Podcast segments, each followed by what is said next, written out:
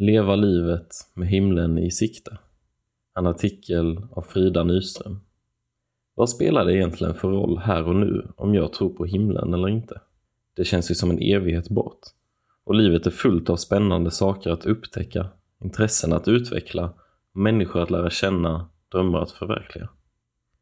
Som tonåring var inte himlen något jag drömde om eller längtade till speciellt ofta. Livet i sig och att själv få välja sin framtid kan vara äventyr nog. Att njuta av livet och följa sina drömmar kan vara fantastiskt. Vissa stunder är det dock andra känslor som dominerar. Alla val, den ständiga jakten på lycka och att vara framgångsrik och populär kan också bli till krav.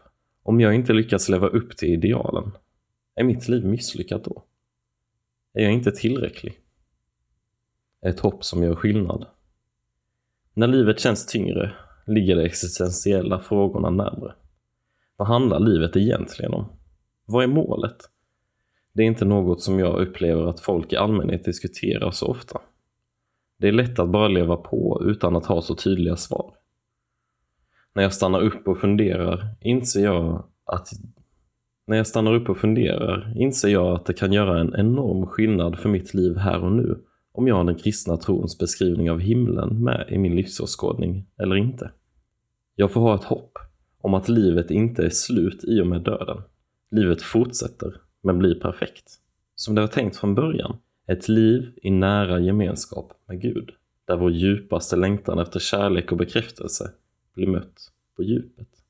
Om jag på riktigt har en visshet om att detta är sant, så förändras sakta mitt perspektiv på tillvaron idag. När den tunga känslan av otillräcklighet kommer, eller livet känns som en tävling, är det befriande att inse att målet inte är status, framgång, pengar och maxade upplevelser. Jag behöver inte pressa mig själv till bristningsgränsen. Jag behöver inte stressa. Istället får jag ta in sanningen om mig själv. Att jag är Guds älskade barn, på väg mot en evighet med honom. Han längtar efter att jag ska leva i gemenskap med honom och formas efter hans kärlek. Den kärleken får sedan vara min vägvisare när det gäller vilken väg jag ska gå i livet. Framtidsoro. Vi lever i en tid som präglas mycket av oro och framtiden kan vara skrämmande att tänka på. Är det totalt kört att rädda klimatet? Vad ska hända med framtida generationer? Hur ska det bli med det krig och konflikter som breder ut sig skrämmande nära oss? Hur ska det gå för vårt eget land som alltmer präglas av otrygghet och våld? Den psykiska ohälsan bland unga är hög idag och en delförklaring till det tror jag är oron inför framtiden, där frågorna är långt fler än svaren. Framtidstro. När livet känns nattsvart och det är svårt att se lösningar med logikens ögon upplever jag också att tron på himlen gör skillnad. Oavsett vad som händer här och nu har vi alltid ett hopp. När vi gjort allt vi kan för att lösa de kriser vi hamnat i och inte ser någon utväg finns det ändå hopp.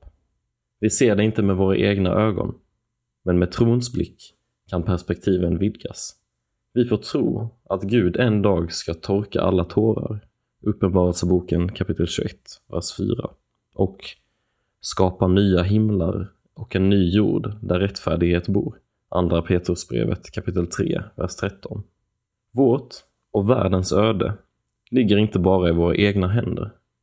Gud är allsmäktig och god, även om vi inte alltid kan förstå varför så mycket ont sker. Aposteln Paulus skriver i Romarbrevet kapitel 8, vers 18 att den här tidens lidanden inte kan jämföras med den härlighet som ska uppenbaras och bli vår. Det är en vers som jag tycker tröstar i det svåra och ger en glimt av vilken fantastisk framtid vi hoppas på. Tron på himlen gör alltså skillnad för mitt liv, både när det handlar om drömmar, prestationer och ideal, när jag möter livets tyngre sidor. För mig är det en källa som hjälper mig att hantera livet. Jag hoppas att vi som kristna tillsammans får visa människor som finns i vår närhet att det är en tro som är relevant idag. En tro som gör skillnad nu och för evigheten.